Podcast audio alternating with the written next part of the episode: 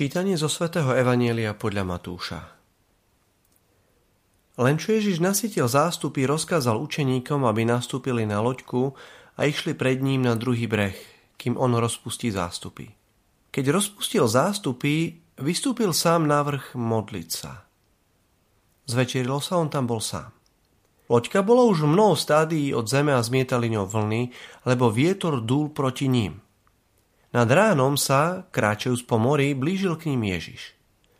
Keď ho učeníci videli kráčať po mori, vzrušení vráveli, má toha, od strachu vykríkli. Ale Ježiš sa im hneď prihovoril, schopte sa, to som ja, nebojte sa. Peter mu povedal, Pane, ak si to ty rozkáž, aby som prišiel k tebe po vode. On mu povedal, poď. Peter vystúpil z loďky, vykročil po vode a šiel k Ježišovi ale keď videl silný vietor, naľakal sa. Začal sa topiť a vykríkol, páne, zachráň ma. Ježiš hneď vystrel ruku, zachytil ho a povedal mu, maloverný, prečo si pochyboval? A keď vstúpili do loďky, vietor utíchol. Tí, čo boli na loďke, kláňali sa mu a vraveli, naozaj, si Boží syn. Milovaní bratia a sestry, dnešné evanielium, ktoré popisuje loďku na rozbúrenom mori, môžeme vnímať v niekoľkých obrázoch. Ten prvý obraz, ktorý z historického hľadiska nám príde na um, sú prví kresťania, ktorí si užili dosť vln v prvých storočiach kresťanstva a samotná církev vo svojej histórii. Pokojne by sme mohli vnímať církev za posledných 2000 rokov v dobe svojej existencie ako loďku, v ktorej Kristus nie je fyzicky prítomný ale v momente najväčšej núdze sa vždy ukáže. A v dnešnom evanieliu vidíme, že pán Ježiš prikázal apoštolom, aby išli loďkou na druhý breh. Už, už to je možno pre nás také prvé dobré znamenie, že oni neurobili nič zlé. Boli tam, kde mali byť. Pokojne by sme sa mohli spýtať, no a Pán Ježiš nevedel, že bude búrka, že budú veľké vlny, prečo im kázali ísť v ústretí búrke? A svojím spôsobom dráma pokračuje. Zvečerilo sa. A loďkou začali zmietať vlny. Nuž, apoštoli prežili veľmi ťažkú noc. Evangelista pokračuje ďalej a hovorí, až nad ránom sa k ním priblížil Ježiš. A príde hovorí, prečo si pochyboval Petrovi. Možno, že príbeh apoštolov je pre nás samých objavením nášho života. Nemáme pocit, že by sme robili v živote niečo zlé. Máme pocit, že sme tam, kde by sme mali byť. Veď som neurobil nič zlé, prečo sa mi to stalo? A noc ide a ide, čas plinie pomaly, prechádzajú týždne, mesiace, možno roky a vietor fúka proti nám – Nuž svätý Peter v dnešnom evanielu predstavuje typického učeníka, typického kresťana, ktorý je zmietaný medzi svojou vierou a pochybnosťami. Ono, že naozaj je to pre nás pozbudzujúce vidieť, že aj apoštoli, svedci par excellence, mali svoje pochybnosti. Báli sa, práve tak, ako ich máme aj my.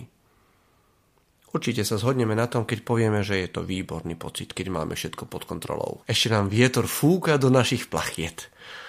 Ešte fúka v tom smere, v ktorom máme ísť. Máme pod kontrolou náš zdravotný stav, máme pod kontrolou naše vzťahy, prácu. Ešte nám aj šéf v práci povedal, že nám o mesiac vyšší plat.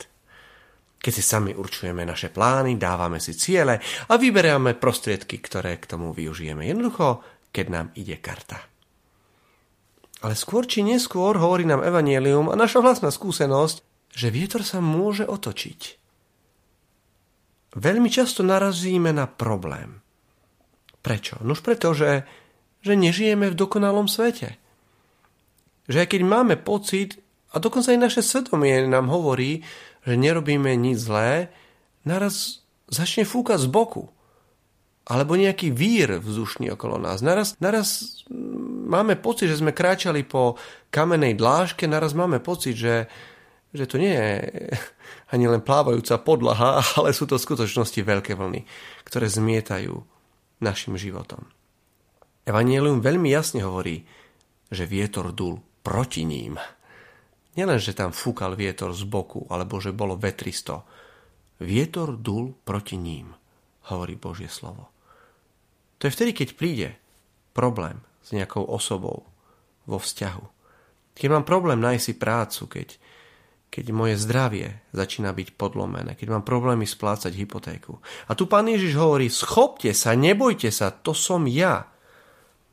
V celom novom zákone a v evanieliách sa slovo povzbudenie, dali sme si trošku a námahu, robili domácu úlohu, slovo odvaha, vschopte sa, sa nachádza iba na perách pána Ježiša. Pán Ježiš je v štyroch evanieliách jediná osoba, ktorá niekoho povzbudzuje. To neznamená, že my sami by sme sa nemali navzájom povzbudzovať ale naše ľudské povzbudenie, odvahu, uvidí, že všetko dobre dopadne, máš na to, no niekedy nám to môže pripadať, ako keď jedna trstina hovorí druhej vo vetre, že neboj sa, to prejde, máš na to, ako keď trstina vetrom lámaná hovorí tej druhej, odvahu, uvidí, že to všetko dobre dopadne. Ale spier pána Ježiša, vschopte sa, nebojte sa, to som ja, to je ponuka pevnej skaly, ktorá hovorí trstinám vetrom kláteným, aby sa nebáli. Tieto slova z úst pána Ježiša zároveň aj produkujú to, čo vyslovujú. Nám dávajú zároveň silu. Ježiš nechal apoštolov na lodi celú noc, aby využili celú svoju silu. Môžeme, môžeme sa spýtať, prečo neprišiel už o polnoci, prečo až nad ránom. No on využil túto búrku na to, aby sa upevnila ich odvaha. Aby sa upevnila ich viera. Ja som presvedčený o tom, že apoštoli po tejto noci boli väčší priatelia, pretože spolu prežili to, že vietor duje proti ním, že ich loďkou zmietajú vlny.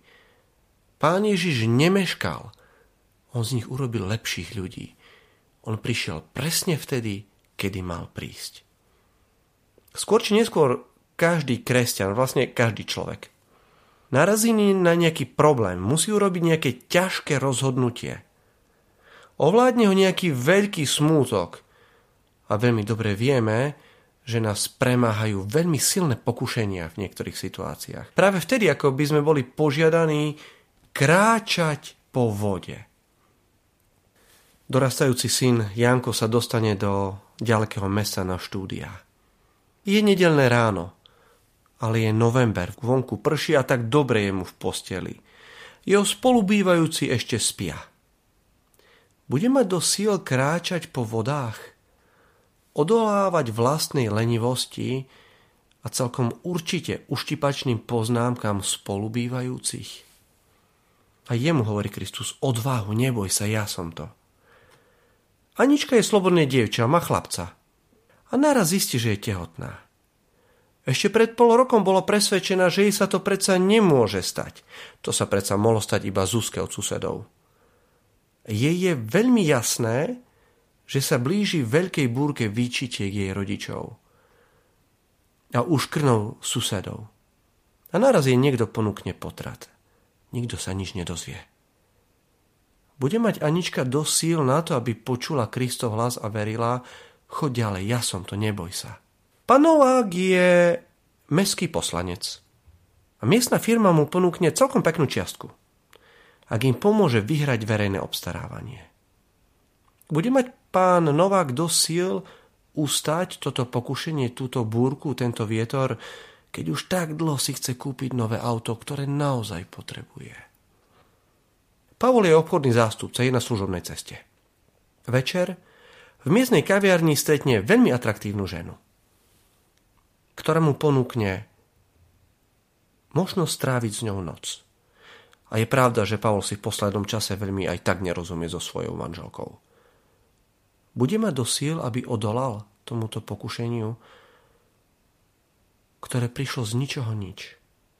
A mohli by sme pokračovať ďalej v týchto prípadoch. A myslím, že sme sa dotkli problému.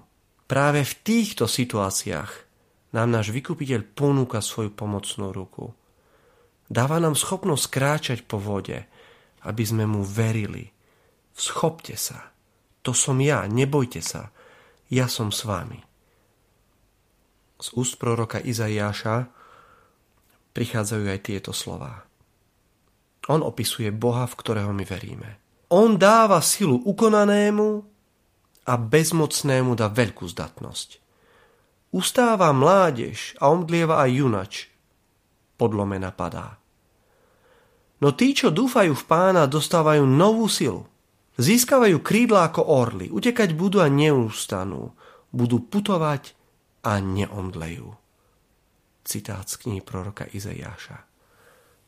Milóni bratia a sestry, keď sa v našom živote zotmí a začne fúkať vietor proti nám, keď naraz vlny budeme mať pocit, že začínajú byť vyššie ako je hrana našej lode, skúsme teda dúfať v pána.